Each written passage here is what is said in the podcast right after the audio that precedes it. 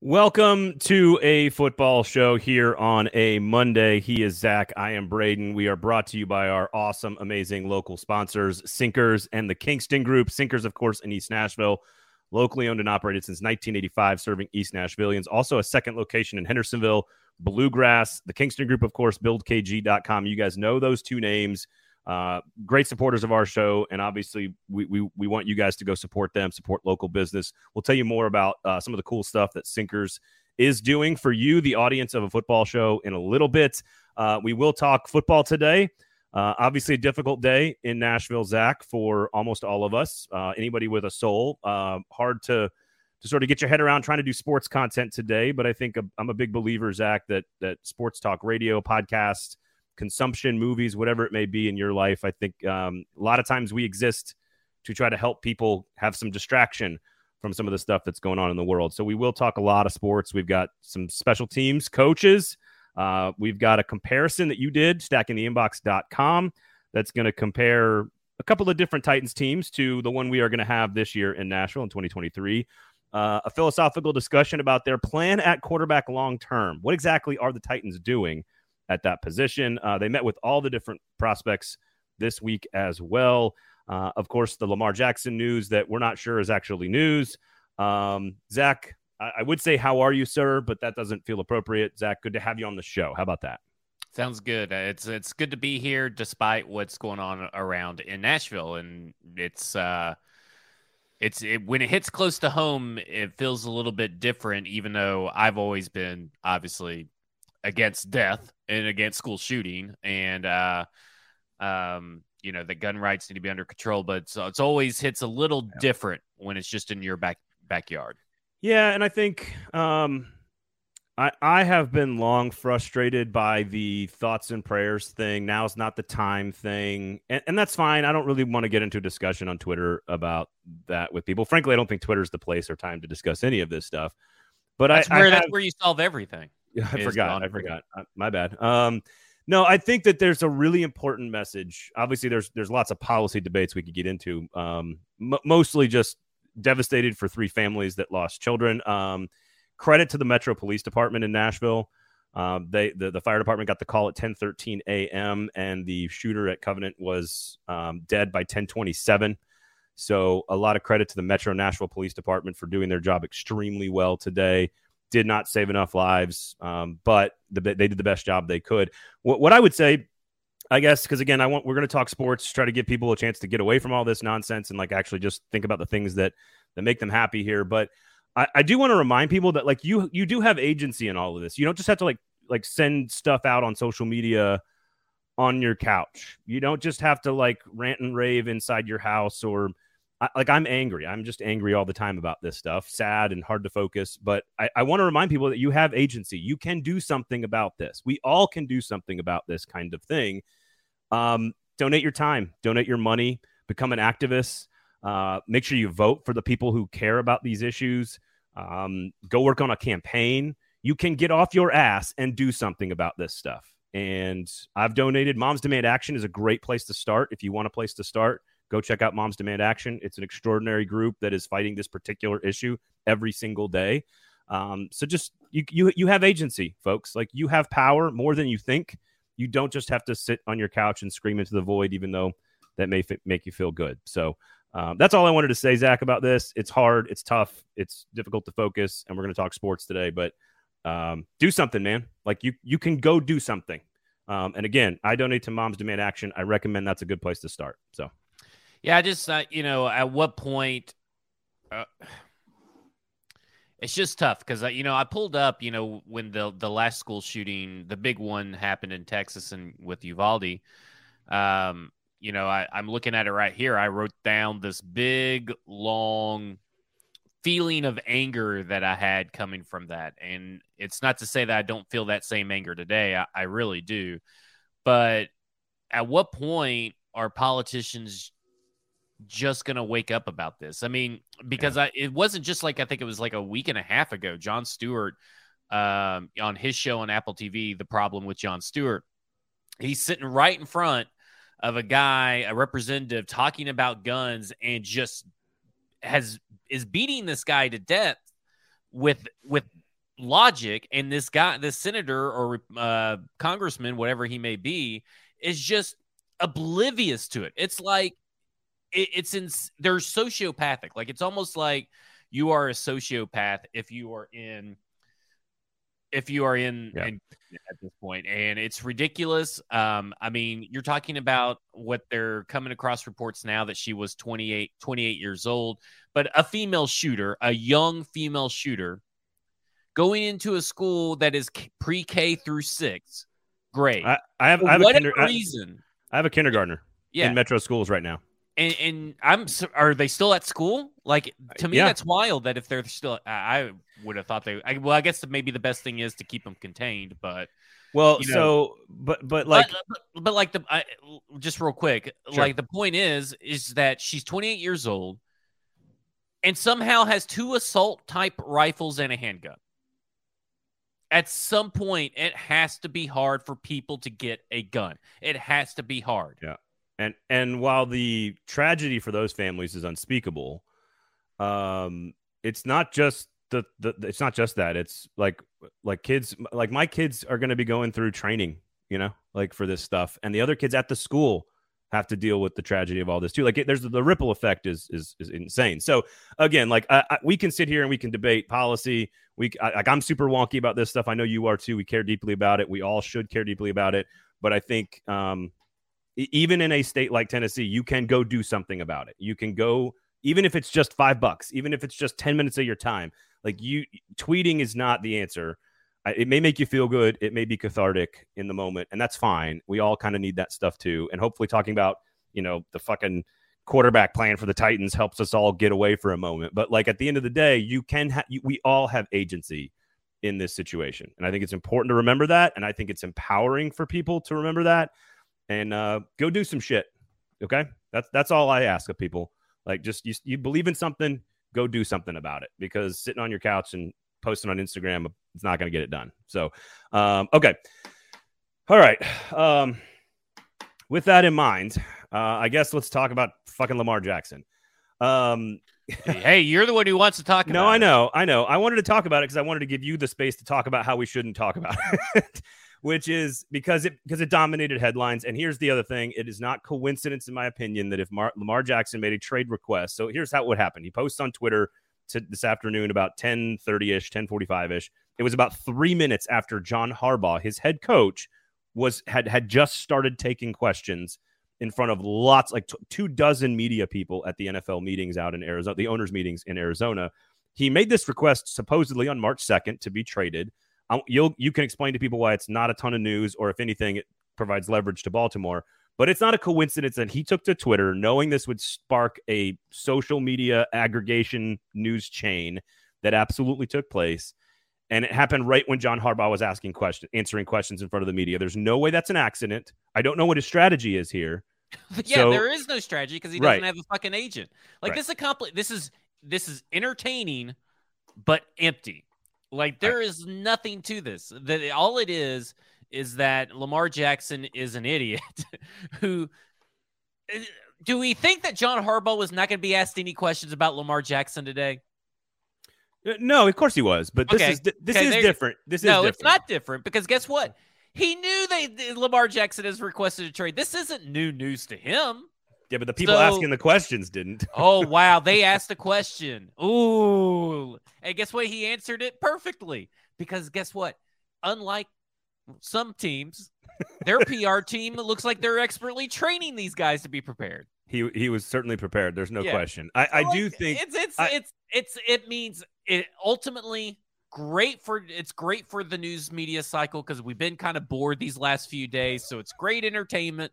Right. But ultimately it means jack shit to fucking anything. And in fact, he is costing himself leverage, which is utterly the most insane thing I've ever seen. Is a player say, "Hey, okay, okay, people, uh, okay, let me let's break this down." He requested a trade on March second. Do we think that no NFL team knew this besides the Ravens? Uh, uh, well, if he had an agent, I would say all 32 knew. Yeah, but but we know he has Ken Francis, right? Like his Yeah, uh, business partner, Ken Francis, who has been calling around the teams. Who the NFLPA, not the NFL, the NFLPA is the one that sent out the memo telling everybody and alerting everybody to Ken Francis's activities. So obviously, Ken Francis has been calling people.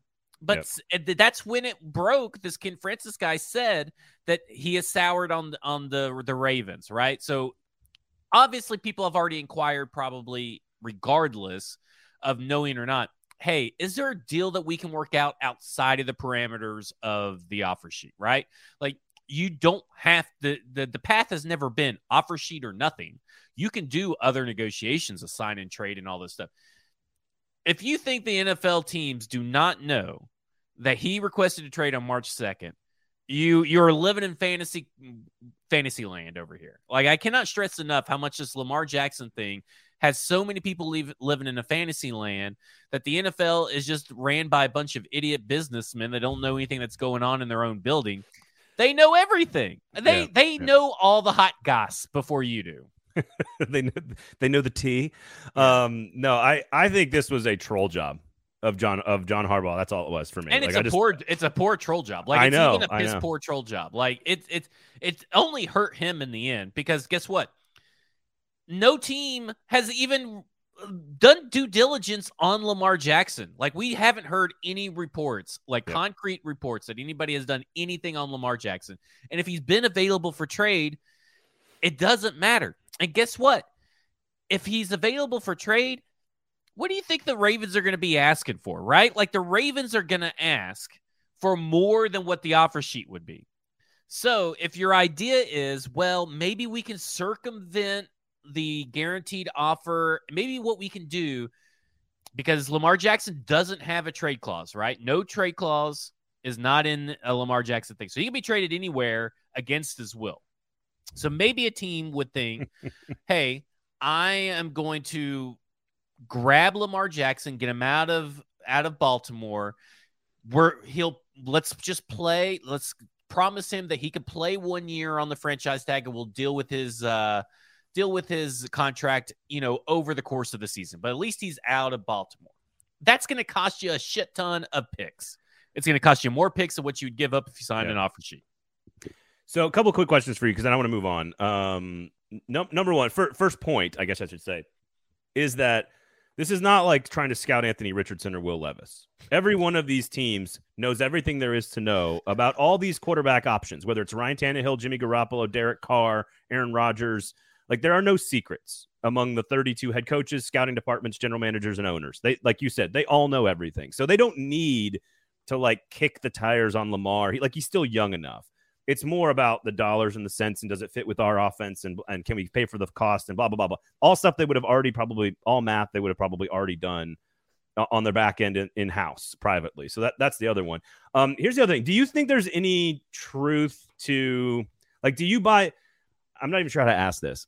Lamar jackson is not the first raven in the last few years to just be like Oh I yeah, I've be seen a here. few people tweet about you- this. are Like you someone in on- said, someone said, uh, God, who was that? I just it's- saw that it's tweet. ho- well, you got Hollywood Brown, you got or, or Orlando Shitty wide receiver. Brown, you got a lot of people. Okay, Orlando said, like, Brown, "Eh." who did who didn't want to be a right tackle, he only wanted to be a left tackle. I, I- I'm not saying Right? I'm buying into like, it. I'm, but I know that's what I'm saying though. Is I know you're not buying into it, but like someone even put like a lot of notable Ravens, and like someone even put Hayden Hurst on there. I'm like, is Hayden Hurst a notable Raven? Like, are we Well, really going to go that far? this is why I didn't want to like. I wanted to be hesitant with this question because the guy, one of the people I saw tweeting this, who, I don't. tweeted it so I could go He- back and I don't. I'm not, he- I don't. I don't want to mention his name because he's uh, he's he's not a real. So he's he's used fake sources to build his career throughout most of his his. Oh, Doug reporting career. So- no, no, no, no. Oh, one. Jason La Canfora. That's who it was. so, but like I saw just, that I tweet just, right before we went on the air. I just want to know if there's any like any any semblance of because I Hollywood Brown was all about wanting to play with Kyler Murray and like I I don't buy into that. I got, think got, and like, listen, they didn't want to give Hollywood Brown a, a big contract. He kind No. of sucks, He's and like they, they knew they wanted to give money to Lamar, right? Right, So, yeah, right. Like to me, that that yeah, I know who I know. I knew that Yeah, was Jason yeah. La Canfora now that you when you said fake sources. so. Uh, all right, so let, let's let, Yeah, I don't think there's any truth to that. I, I think what there's truth to is something that Chris Mortensen tweeted, and let me pull it up real quick. It says right here. a few teams, owners included, have discussed Jackson's case. I like how it sounds like it's a trial. Uh, one team has was hesitant. Re the number of games slash snaps and practices missed last two to three years versus money invested. You gotta remember, Lamar Jackson's had like COVID like three times. Like that dude yeah. has been sick. And they also wonder whether his sleep habits and nutrition contribute to his absences. Nobody speaks ill of his character. So, like these people know other teams know Lamar Jackson Jackson's sleep habits and nutrition. And you don't think they knew that he was available for trade on March? Yeah, 2nd? yeah, yeah. Everybody knows. Everybody knows everything. Everybody knows everything they need to know to either be in on it or not be in on it. And right now, no one's officially in on it. And Lamar's, you know, trolling his head coach publicly on Twitter. It's just, I, I think it is fun to watch from afar. Um, and I, I know you've made the case for should in some miracle fantasy land he ends up as the Titan, it would be incredibly fun to watch. I don't necessarily think he brings some Super Bowl automatic Super Bowl caliber team to, to Nashville, but my God, it would be fun to watch. Um, so it, it's it is what it is. We'll keep an eye on it. Not a whole lot of news that you need to know from what actually took place today uh, on the Twitter sphere. I do want to say quickly before we move on to the Titans also doing something obvious, which is scouting the four major quarterbacks in the NFL draft. Shocking news. I do want to say just real quickly uh, to everybody that's in there right now in the chat, to all you guys, D Good, Tim, uh, Stony, Jason, uh, Kenneth, all you guys for for hanging out with us today. Part of why I've done this my entire career is like I ha- I need a place to say things sometimes, and and with the actions and the events of today in Nashville, I needed some place to say, but I also we're a family with you guys in on us, and you guys have been you know commenting about all the things that you feel and want to do, and hopefully all of us being able to vent together is a little bit of, of a help. So just I, I appreciate all you guys for being with us today.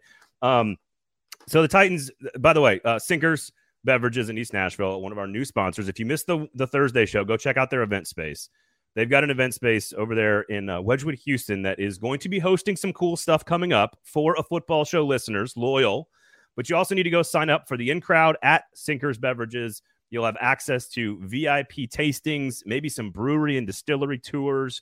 Uh, make sure you sign up for the in crowd. They're going to monitor all your spending, and therefore the, the the the very important people, the VIPs of Sinkers, are going to get extra cool stuff. They're going to have alerts ahead of time when allocations come out. Uh, I think they dropped some allocation today, by the way. Go over to Sinkers; it'll be gone by the time I say it. But but, but go over and drop, uh, follow them on the socials and check it out because they've got all kinds of allocations that they post uh, all over the place. And uh, again, some cool, some cool, uh, you know, special events planned. Zach, we've got some events planned for some folks uh, coming up, and Sinkers, of course, is going to be a big part of it, and we appreciate them being on board with us. So go check them out. And if you're up in North Goodlettsville, Hendersonville, up up there in that area, go check out Bluegrass, of course, as well. Uh, Bluegrass is their sister store up there in Hendersonville, so make sure you go check that out uh, as well. Kingston Group, buildkg.com, locally owned and operated. Uh, so is Sinkers, by the way, both locally owned and operated. Kingston Group, buildkg.com is the website. Do not make any decisions about your house until you talk to them.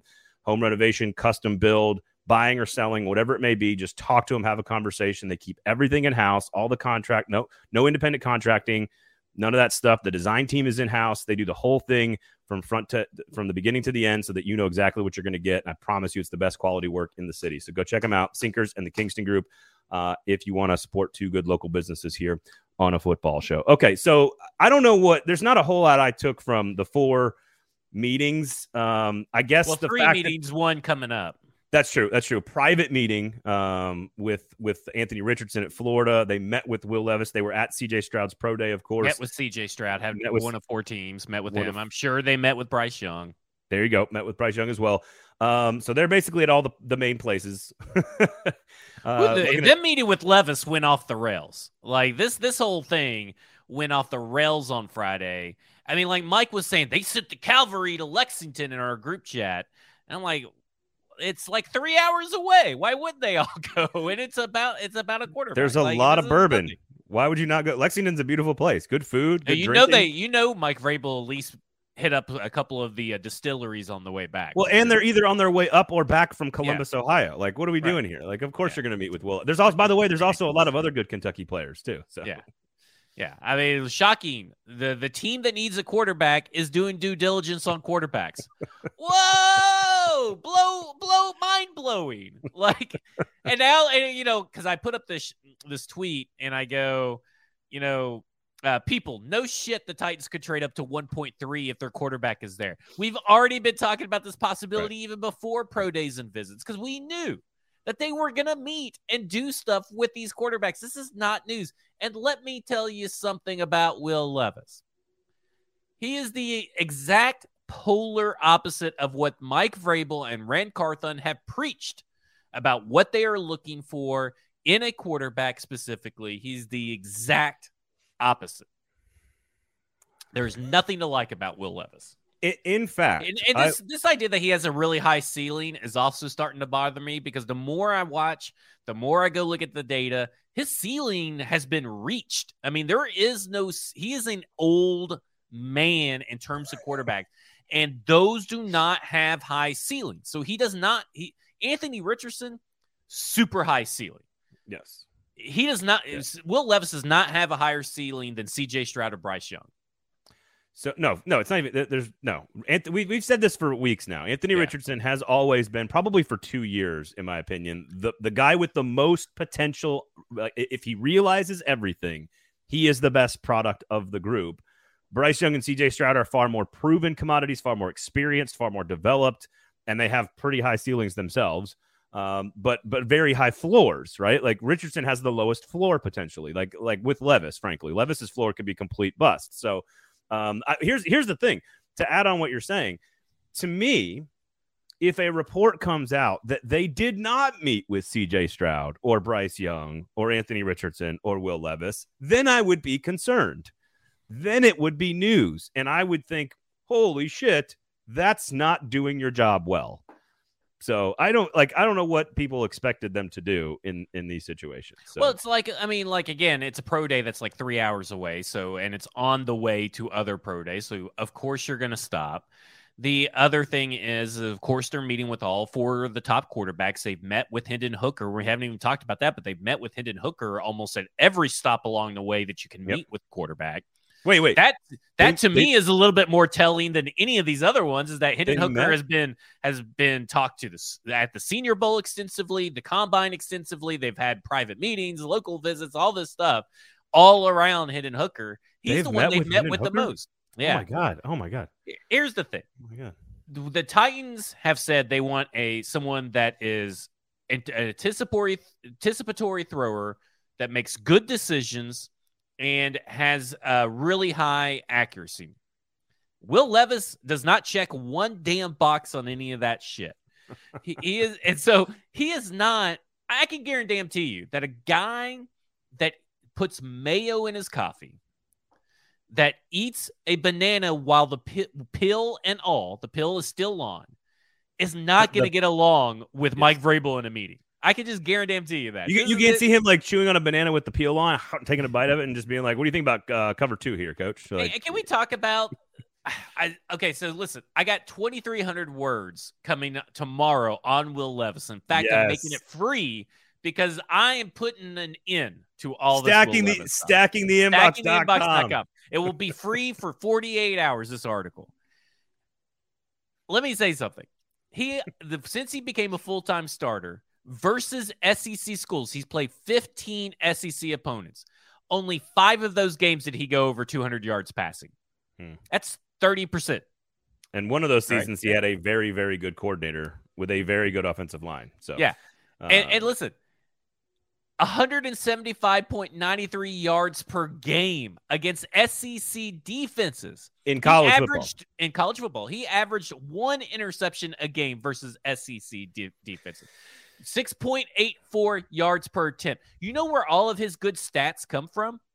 When he plays teams like Louisiana Monroe, Chattanooga, New Mexico State, Iowa, Miami of Ohio, Youngstown State. Northern hang on, Illinois. hang on, hang on. They almost lost to Chattanooga. oh, there you go. Louisville times two. You know what? He played all of those non SEC opponents and he almost averaged an interception per game there too. He was one interception away, but he averaged 200 in nine games, he averaged 288 yards per game against non-SEC opponents. I- that is over 111 wait, wait uh, yeah, over 110 yards over what he averaged against SEC opponents. He is a mirage, and people just need to fucking wake up and quit focusing on tw- the 20 good throws he makes over a four game span because Okay. All right. that's apparently where it's at. All right. Horse is dead. You, you've beaten it to death. I, I think we all know where you stand on Levis. I'm pretty much with you. But it's Uh, where but- everybody should stand. I agree. I, but I still maintain I don't think he's going to go in the first round. I don't think teams are going to like him as much as everybody thinks.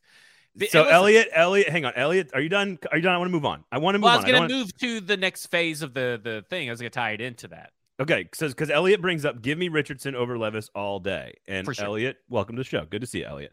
Um, but that brings us to the conversation, which, which is sort of like the meat of the show today, which to me is the, like I, I've been feeling this way for about a week and a half now about the Titans' overarching strategy, and you've said all along, like if you're convicted to go up to number one, mortgage the farm, mortgage the future, trade all the picks, whatever you want to do, go up and get him.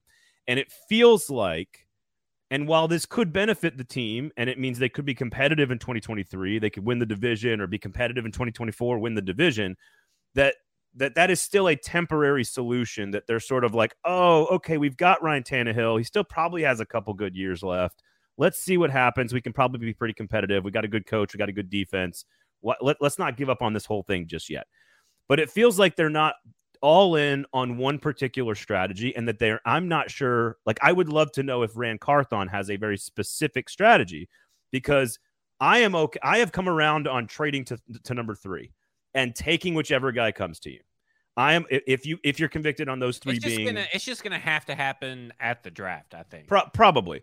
But the point is, is that you can go all in on any number. There's a number of different strategies to acquire a quarterback, right? You could trade for Aaron Rodgers and and and have him. They tried to maybe kind of a little bit last year, and maybe have him for three years and go Hall of Fame veteran route, right? Like the Bucs did and won a Super Bowl.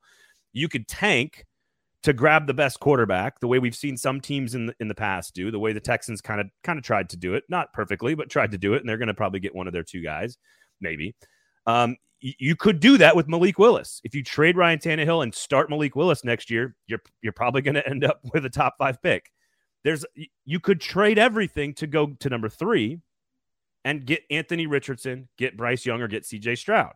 You could go all in on a draft pick. You could go all in on next year's draft pick. There's all these different strategies, and they're sort of like they. I feel like they have one foot in each one of these different strategies, and they're not all in on any one thing. And it's why there's not been an extension for Tannehill because I don't think they're all in on him either.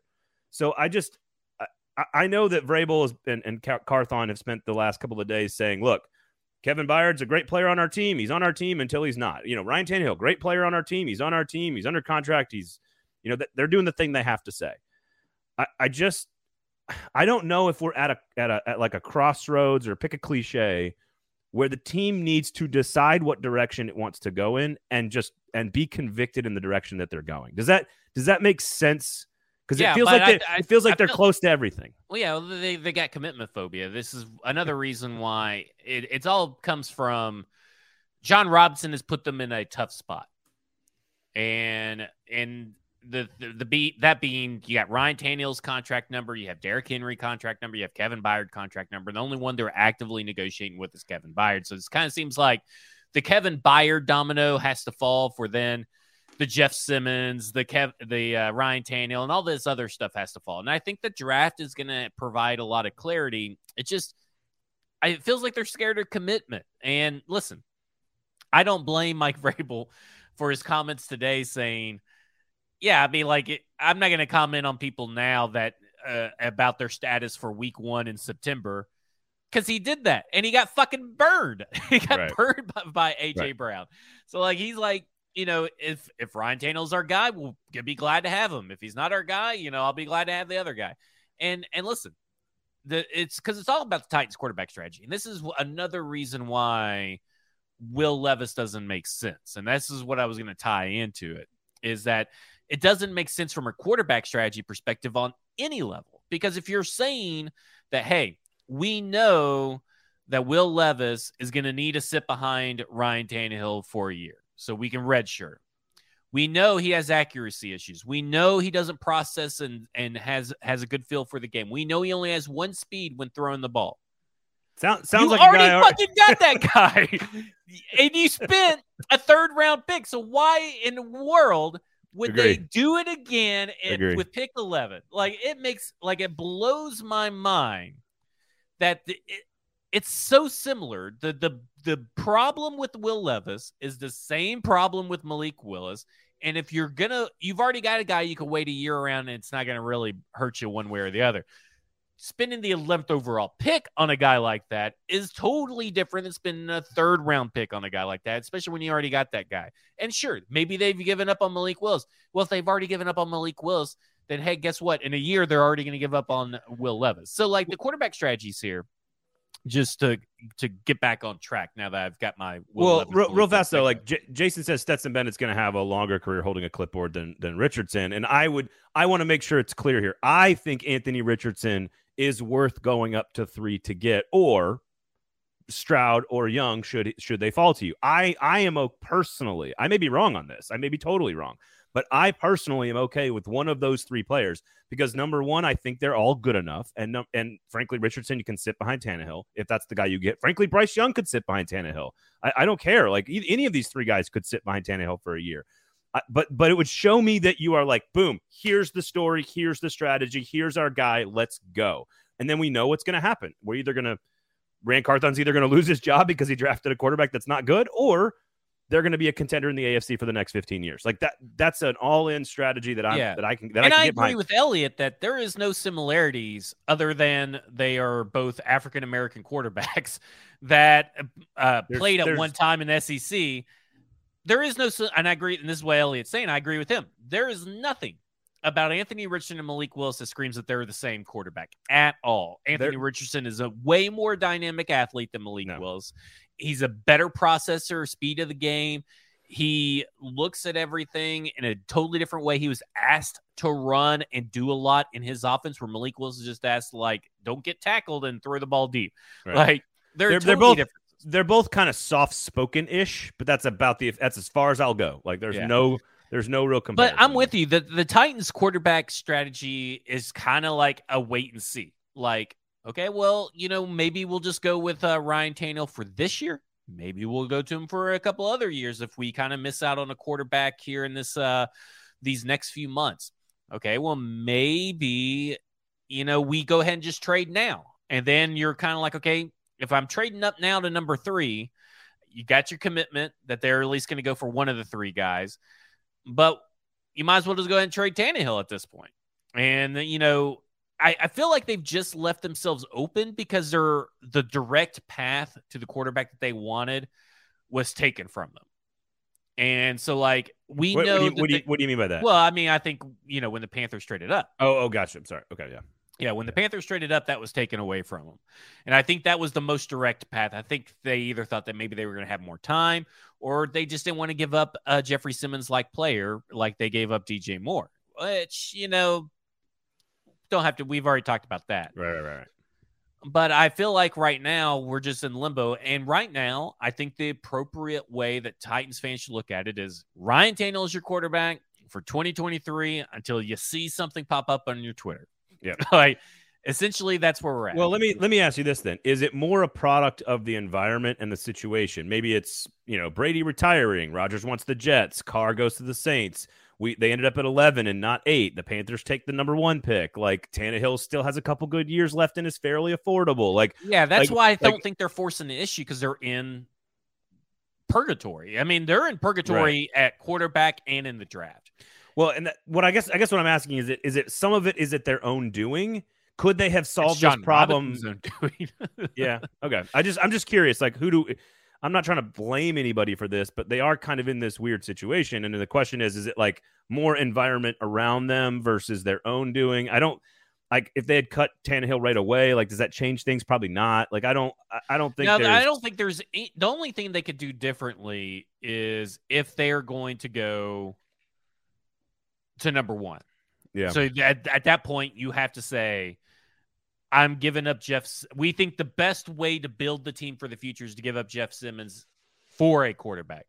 what they could be telling you right now is that we are content. We think the best way to build the team is to keep Jeff Simmons and find a quarterback a different way. Yeah. No, it's it, it's just again, I can't I don't really blame any one thing. It's sort of the situation, but it does feel like and I don't know what the right analogy is. For some reason I have like somebody canoeing through the forest like and seeing like four splits in the road in the in the in the you got four different river bends you could take and you're sitting there going like I don't know which one to go down. I don't know which one's like a but waterfall. If, if, you wait, if you wait long enough, you die of starvation. Right, right. Like, is it a waterfall where we're all just going to fall off and die? Is the other one like the best? You, you, end up in utopia. Like, I don't. I just feel like they're sitting there and they don't really kind of know which direction to go. And some of that could be smart because somebody might come back and trade for Tannehill or or, or whatever, or maybe Anthony Richardson falls to like seven, and all you got to do is move up to seven and get him, and then you're committed. Like uh, they, they could be doing some stuff that's really savvy here, but it does what it really feels like from the outside is that they just they have four or five paths and they can't commit to one of them. Otherwise, extend Tannehill, right? Like no, I don't know if I would extend Tannehill at this point. I mean, it helps with your cap, sure, but then you're kind of tied to yourself, right? I like, do you really? Yeah you really want to do that now? And because really, what's Tannehill's market going to be even next year? Goes down. Right. So well, unless he not unless he has bring much... him back or get a better deal if you wait. Maybe. Unless he has a pretty good year, which is which actually is not out of the question. Like he's probably no. his numbers his numbers will probably get better because they his can't numbers were doing really good last year despite everything else. I mean, you're talking about like you got Kirk Cousins coming coming off onto free agency. You got then after that, it's like all the young guys are going to get extended, and Gardner Minshew. Yeah, that's the I other mean, angle. Like there is no like, there's nobody in free agency next year. But if you wait, don't you think you could get Tannehill for a little bit cheaper than what you can get him now? Maybe, maybe because he's another year older. Yeah, yeah. Maybe. Market's probably not going to be there. Well, and it does lead to our next conversation, by the way. Of course, here on a football show brought to you by Sinkers and the Kingston Group, of course, two locally owned and operated businesses serving Nashville for a very long time. Sinkers since 1985. Um, make sure you subscribe to Stacking the Inbox because this is what you would have read is the comparison. Now, I want to ask you a question about this because I've been saying this for a long time with you that this reminds me the bar the, the shopping for the free agency and the situation the Titans are in right now. It reminds me a lot of Jon Robinson's first offseason. Did I inspire stacking the inbox? I would like to know. Uh, no, because I've I said this I've said this to Mike in numerous football and other efforts podcasts that hey Jon Robinson could do it. Why can't why can't Ran Carthon or the next GM? Because I think we actually started this conversation before the GM was even hired. So it's always been my thing is like why can't the other guy do it? And I'm looking at it totally from a different perspective than what I am just saying, like, oh, why can't they? It's more of like nobody had any high expectations for this 2016 class, the free agency class, draft class. It was just nobody expected a 3 and 13 team. We'll set, set the scene real fast. It was Jon Robinson's first offseason. He had, he had just taken the job. Mike Mularkey was sort of forced upon him from interim to head coach, and the roster had won five total games five total games the prior two seasons. Yeah, so they were 3 and 13. Here was the free agency class. Ben Jones, Rishard Matthews, Al Woods, Andre Johnson, who is 35 years old, Sean game winning, Spence, game winning Byron touchdown. Bell, Rashad Johnson, Matt Cassel, Antoine Blake, and Marc Mariani. Those were the 10 free agency signed that year. And you know how much money he had left over from all that signing? $25 million. he signed 10 people, still had $25 million that did jack shit with it. Okay. So keep that in mind. And then he had 10 draft picks. Which, by the way, still made the team better. yeah. He had That's how bad draft, they were. he had 10 draft picks, right? And it was Jack Conklin, who was an average, unathletic, high ceiling, but like kind of like relatively like mediocre floor offensive tackle prospect. Then it was like uh, Kevin Dodd. We know how that went. Derrick Henry, and we know how that went. And then you go list. So it's basically out of the 10, he got three really great to elite players. He got uh, Jack Conklin, Derrick Henry, Kevin Byard, all contributed in some form or fashion in 2016. Was, was Austin Johnson in that draft class? Maybe. Yeah, he was. He, he he would be the not great one. Yeah. Uh, Tajae Sharpe would be the solid contributor. He was a fifth round rookie. So, day one, week one, day one, game one, Taylor Lewan, who only had one full season, he just came off his full season of a starting left tackle. Quinton Spain, an undrafted free agent 2015 at left guard who only had six starts under his belt. Ben Jones, who was a free agent, which nobody really knew anything about Ben Jones other than eh, he's probably okay. He likes to make boots out of snakes Yeah. that he kills with his hands. Right guard, Chance Warmack. Woof. Right tackle, Jack Conklin, a rookie. Then Marcus Mariota, who's in a second year as a quarterback. DeMarco Murray, an aging running back with a lot of carries. That sounds familiar. Delanie Walker, who really this was his coming out party year, right? Like he was just kind of been, he's been good, but he hasn't been the Delanie Walker we come to know. This is the start of that. But a pretty Charleston- vers- pretty versatile tight end player. Yeah, didn't say he wasn't. Jalston Fowler, Tajae Sharpe, fifth round rookie, and then Andre Johnson, 35 year old wide receiver. Rishard Matthews didn't even get the start that year. He was third on the depth chart. All of this to say that nobody expected this 3 and 13 team that has now turned into this on offense to go 9 and 7 and be a top 15 offense in every metric that matters in the NFL after being a bottom tier roster. It it was the largest single season increase in win total in franchise history Right. from 15 to 16. And So and your point is that no one saw it coming. No one. There wasn't one person that saw it coming. And now, while the rankings are probably going to have to jump up, and I don't think it's very realistic to think that they could get up to 15th. I think it could. There's a path to there, but a top 15 offense. But they, they don't have the win totals they have to overcome. This went 3 and 13 to 9 and 7. 7 and 9 to 10 and uh, 7 can was no 7 10, and 10 10, and 8. To, to 10, no, to 10 and 7. 10 and 7, yeah. seven and ten and ten and seven is not an incredible leap to have. And this offense isn't that much different as far as expectations going into the season. Because first off, the offseason is not over. But going into the season, if I read out that anybody who says, well, the 2016 the 2016 team, it was just so good. But it wasn't good. That wasn't our expectations. You are using Right. hindsight Right. to to cloud your judgment. Well, and so I think what's important is kind of the point you're making when you said the previous team in 15, 2015 was a, th- a three win team. And before that, Yeah. it was a two win team, which is how they got Marcus in the first place. They have a quarterback sort of in place. You mentioned the running back in place. DeMarco Murray ended up being that guy who actually had a really good year that year in 2016. And they went from basically, let's call it 28th, 29th, 30th in offense to about 14, 15, 16 in offense, depending on the category. They basically went from one of the worst to average, and they went from three wins to nine. The difference is you have a far better head coach and probably a far deeper overall roster in 2023 going into the season at this stage without the draft picks than you did in 2016. So I think the question is because it's also a lot easier to go from three wins up to like four or five more wins than it is to go seven or eight wins up three or four or five more wins. It's a lot easier to do that because the bar is so low. But the team is much better, especially on right? defense. Because like they went seven and seven and ten last year with the 28th ranked offense in points, the 30th ranked in yards gained, 28th ranked in points per drive, and and guess what? All of those are the exact same ranks of the 2015 class, and Yeah. the 2015 class, 2015 team went three and 13. This team went seven and 10. That is the difference that Mike Vrabel makes for this team. And that is why people need to take off their blinders and realize that what Ran Carthon is doing with less money, by the way, is eerily similar to what is going on in 2016. And it's trending to be in a better direction because not only have they improved the offense pass blocking wise, they eh, theoretically, I mean, obviously people right, right. to play.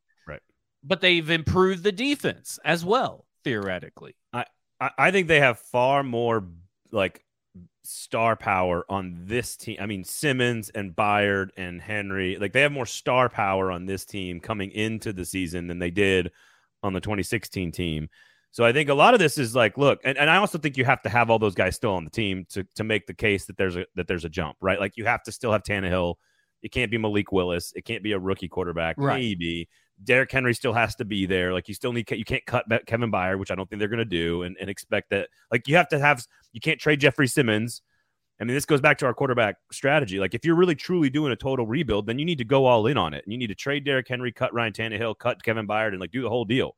And they're try to get not doing one, and, and they're not, and they're not doing one. I agree. So and and it goes to show like it's not just Jon Robinson that does this. Other teams do it all the time. We've talked yep. about this all the time about how a rebuild or retooling, I like to use the glow up, uh, how a glow up can can happen within a year and still be competitive and you yep. still are winning games. They know that essentially they're not going to win the Super Bowl. They're going to try their best to win the Super Bowl, but they didn't know deep down. If you put truth serum or put them up to lie detector, they know they're not winning the Super Bowl. The what they're doing with these contracts and specifically with how they're building this is trying to create the floor of the 2016 team while being able in the future in 2024 to build on that. Like it's not like we got to bottom out, then we build. Okay, we need to get back up to kind of where that is, which is an average offense with a really good defense, yeah. and then we on that in 2024. Bingo. They're trying to take two steps back to take one step forward. Well, I, I mean, let, us just let's just play like a hypothetical real quickly here before we move on to our final topic, which is about coach development and Mike Vrabel's strategies. Um, of course, brought to you by Sinkers Beverages and the Kingston Group. Go shop at Sinkers in East Nashville. Of course, they've got a sister store, Bluegrass, up there in Hendersonville. Sign up for the in crowd because when you sign up for the in crowd, they monitor what you buy and how you buy it and how much you spend. And if you become a VIP, which is by signing up to the in crowd, you then get access to a bunch of cool stuff in store tastings, access to allocation, private b- brewery and distillery tours. We're going to have some cool events coming up are surrounding Titans football and football in, in the city. So we got some really cool stuff. So make sure you go check out the in crowd. Of course, we appreciate their support. Kingston Group, buildkg.com uh, is the website there. The Kingston Group, also locally owned and operated, award winning, I might add, custom home and remodeling firm. So just please remember that name. Keep it in the back of your head. Uh, whenever you make a big decision about your house, just remember the name. I want you. To, I want it to click the Kingston Group and just go talk to them. Um, it does. It does remind me like I, I, think that, and again, we're talking about special teams here um, in in just a second, or, or coaching d- development. That is that like hypothetically, if you see all the pieces of the glow up happen, right, and this team is eight and nine, misses the playoffs, but they've got they've taken a pretty large step forward on offense right? Let's say they found a couple of pieces on the offensive line, they found another receiver, like they found some pieces that, that are longer term answers. And it, they go from 28th to let's just say like 18th, right? It's not good enough to be playoff good. It's not even better than average, but it's clear marked improvement. The defense is still pretty good. The coaching staff seems like it's found its right answer, and Ran Carthon has found some guys that contribute. Wouldn't everybody be pretty satisfied with eight and nine with clear growth and expectations the following year in 2024? Well, if if they actually can get their heads out their ass and actually see clear growth and stuff, because all they're going to see is oh another middling. I can go ahead and tell you the narrative. Oh, another. Oh, you're talking about year. fans. Okay. I think some media too. Uh, another middling year. They they really should have bottomed out because what are they going to do at quarterback? That will be the, that will be the narrative. What are they going to do at quarterback? What if? Okay, how about this? What if Tannehill bounces back and is pretty solid. They give him some extension to move the cap money around, and he's still under contract for two more years, 24 and 25. And and and we know that Derrick Henry's time is Derrick Henry gets the Ryan Daniels the, overpaid. There's your narrative. there is going to be no positive that comes out from this, and that that that's not just the fans. It's going to come from the media, certain parts of the media as well. Now, I, I think the overwhelming majority of the media is going to have clear level heads and then get called homers and uh, you know sucking the teat of the Tennessee Titans. Well, what would you say if, if I laid it out? Like let's let's say they draft. They got to make the playoffs. I think for people to feel like okay, the glow up is real. They may lose in the playoffs, but at least they made the playoffs. Because people wanted what, the people to make the playoffs last year, and they were a shitty right. ass team. Is that what you would feel though? Like if if if clearly oh, if, like like, like Elijah... I just know I've already checked out 2023. it's just is what it is. It's either gonna be really good, or it's gonna be, or it's gonna be better than expected, or it's just gonna be shitty. What what about there will be no in between. What if they are like competitive in almost every game they play? There's not there's not a lot of blowouts either yeah, way. but y'all try to They- use this competitive argument during their seven game win streak when I kept telling you guys this team sucks and y'all didn't listen. Let me because I I almost always am like in the gray area. What do you want me to say so we can talk about the next nothing, subject? nothing, nothing. I want I want to lay out like we're, we're we're just trying to get way ahead of the narratives here. That's what we're trying to do. Because I think like if they draft a receiver in the I- I'm just making shit up here, right? If they Third draft ra- Jaxon Smith-Njigba, in, Yeah, oh well- no, in the third round, Or or for, or whatever. They have a guy that's clearly now packaged with Treylon Burks as the Yeah. number one and two receivers moving forward. Let's say they found of the five guys they try at offensive line, Dillon Radunz works at left guard and Daniel Brunskill works at right guard. Brewer works at center. NPF gets a little better at right tackle, but they still don't have a left tackle. Okay, but still progress, right? Yeah, Okay. yeah. It looks like Sean Bunting Bunting is pretty solid, and Elijah Molden looks like a regular starter on the team. Amani Hooker bounces back. Jeffrey Simmons is re-signed. Like all of a sudden, okay, the, all right, we're, we're not sure about Fulton, but we feel better about the secondary.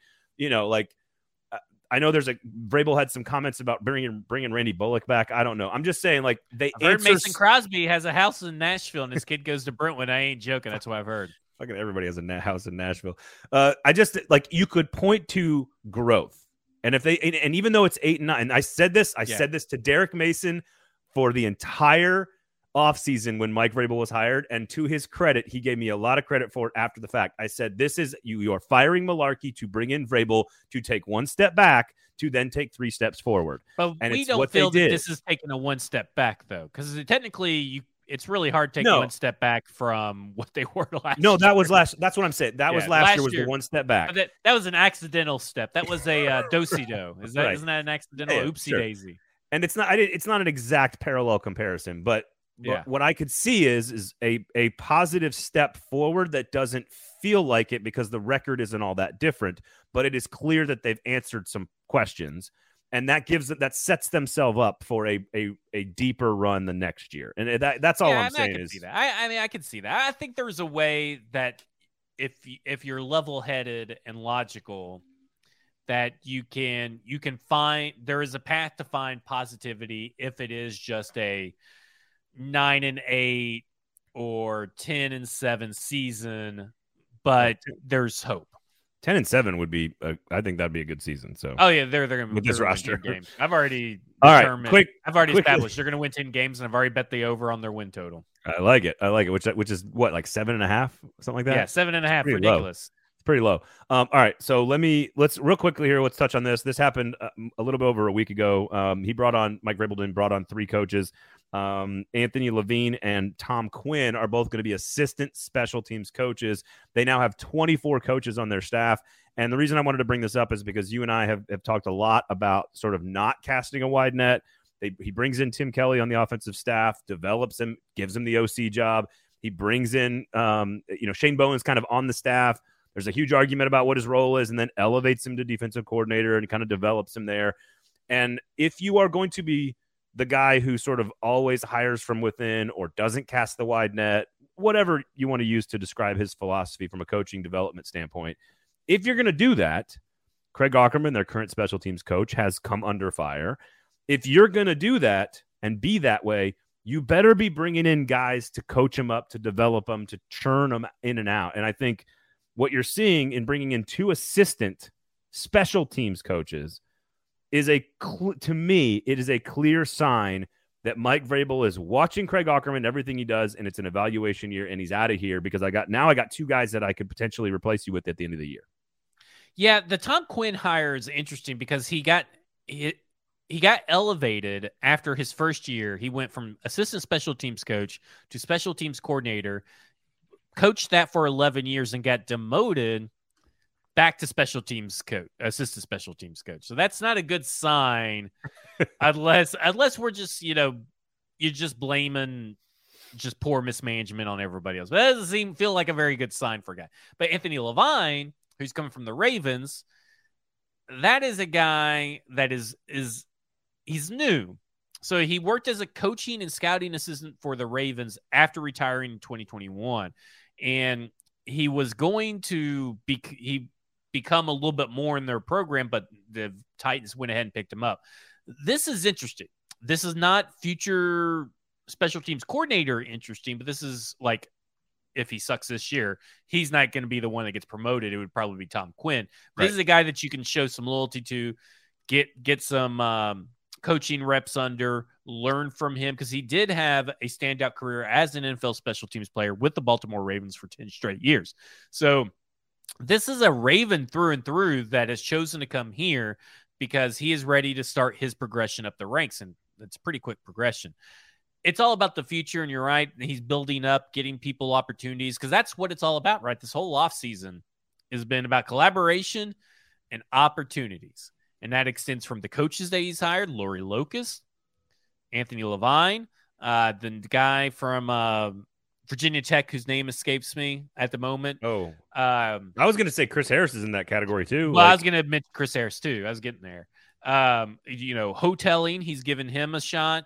You know, it's all about giving people certain shots. And like Tony Dews, he's switching him tight ends coach because he wants him to get hired as an offensive coordinator somewhere. He wants the opportunity. Then you look at the players. Andre, everybody that they got yep. is, is is hungry for more. Prove it and they got the coaches now that are hungry for more. Yep. So I, again, I think it's fair to sort of two things can be true. We don't love the fact that Vrabel doesn't always go outside and cast a wide net, right? Like we don't, we don't. That's true. But if you're gonna stay in house, you better you better be developing guys to take those roles constantly and be doing it years ahead of time, right? Like you you have to plan this stuff years in advance. And technically, he did with Tim Kelly. To be fair, now if it works, that'll be the case. If it doesn't work, well, it was a bad strategy. so, so, it's all about like we can be kind of critical of it at, on one hand and then also say, but if you're going to do it, this is the right way to do it. And that's to bring in guys, competition, right? Bring in guys that, that work together, collaborate, compete, and then we'll see what happens to Craig Aukerman. yeah. the, the rest of the season. Um, all right. That about does it. Obviously, a very difficult day in Nashville. So thinking about everybody out there. But uh, we'll leave you with this again. You have agency, and all of these things that we all complain about about our country are great and still the best country in the world. You have agency. You can go out and do something about it. Time, money, donate, become an activist. Make sure you vote. All this stuff it matters. It has an impact. Uh, and it can affect people's lives. So, uh, thank you guys for hanging out with us. I know, Zach, I needed this today because I was having a pretty tough time and I needed to like distract myself and talk about football for a little while. So uh, we appreciate all you guys for hanging out with us in the chat. Uh, stackingtheinbox.com, of course, is the website. Football and Other F Words this week also has an announcement coming up for you guys. So make sure you check out Football and Other F Words. I know you do each and every week. Thanks to Sinkers and to the Kingston Group, of course. There you go for supporting us. Uh, we do appreciate you guys. Local business, support local business. For Zach, I am Braden. Thanks for hanging out with us. This has been a football show.